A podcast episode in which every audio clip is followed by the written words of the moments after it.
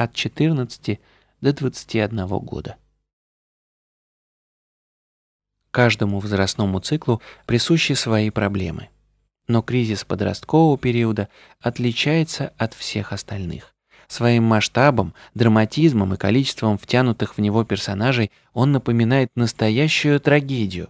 Шекспир отдыхает.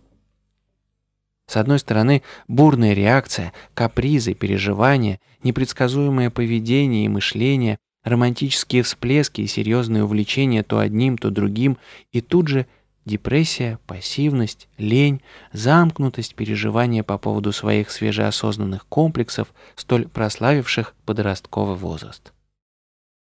Весь сыр-бор разгорается из-за того, что, несмотря на ускоренный рост, физиологическое созревание и явные внешние признаки взрослого человека, наш герой во многом остается еще ребенком, наивным и беспокойным, и в глубине души желающим, чтобы его опекали, защищали, огораживали от трудностей жизни.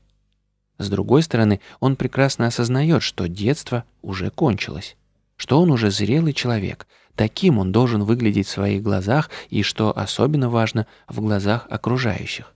И если ребенок в подростке берет вверх, то взрослый в нем тут же пытается избавиться от этого ребенка, старается его не показывать. Все это становится причиной растерянности и неуверенности в себе.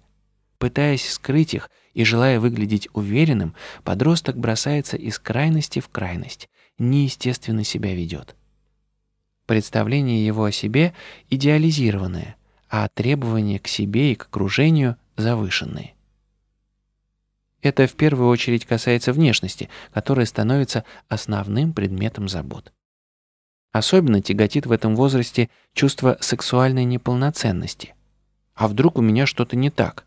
Подобным вопросом часто задаются подростки, а попытка ответить на него порождает дополнительные комплексы и страдания. Страх первого раза, робость, стеснительность, боязнь оказаться не на высоте, опасение, что негармоничные пропорции и недостатки его тела вызовут смех. В этом возрастном цикле родители не должны оставлять ребенка без поддержки и допустить, чтобы он боролся с проблемами в одиночку.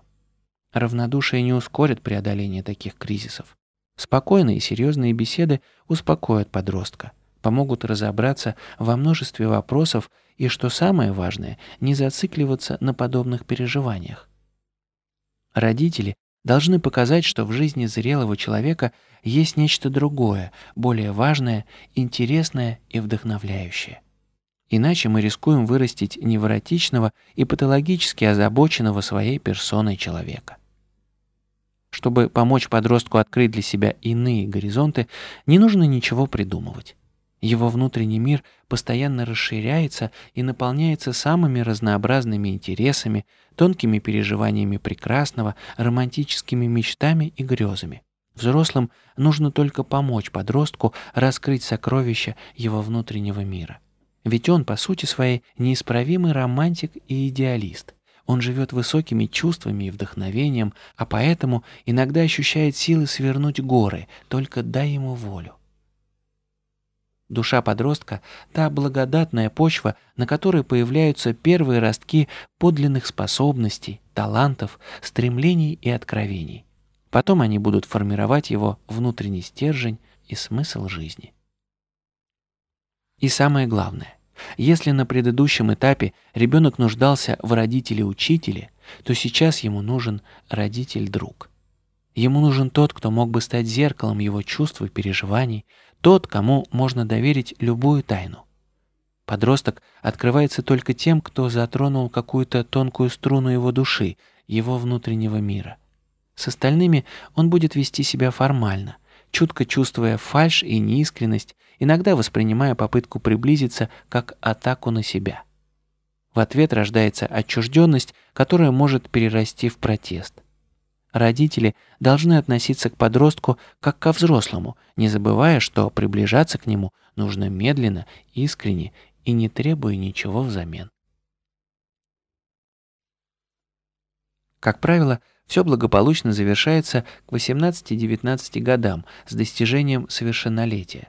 Перед юношей и девушкой стоит уже другая задача – стать самостоятельным и независимым как физически, так и психически, особенно по отношению к родителям и семье.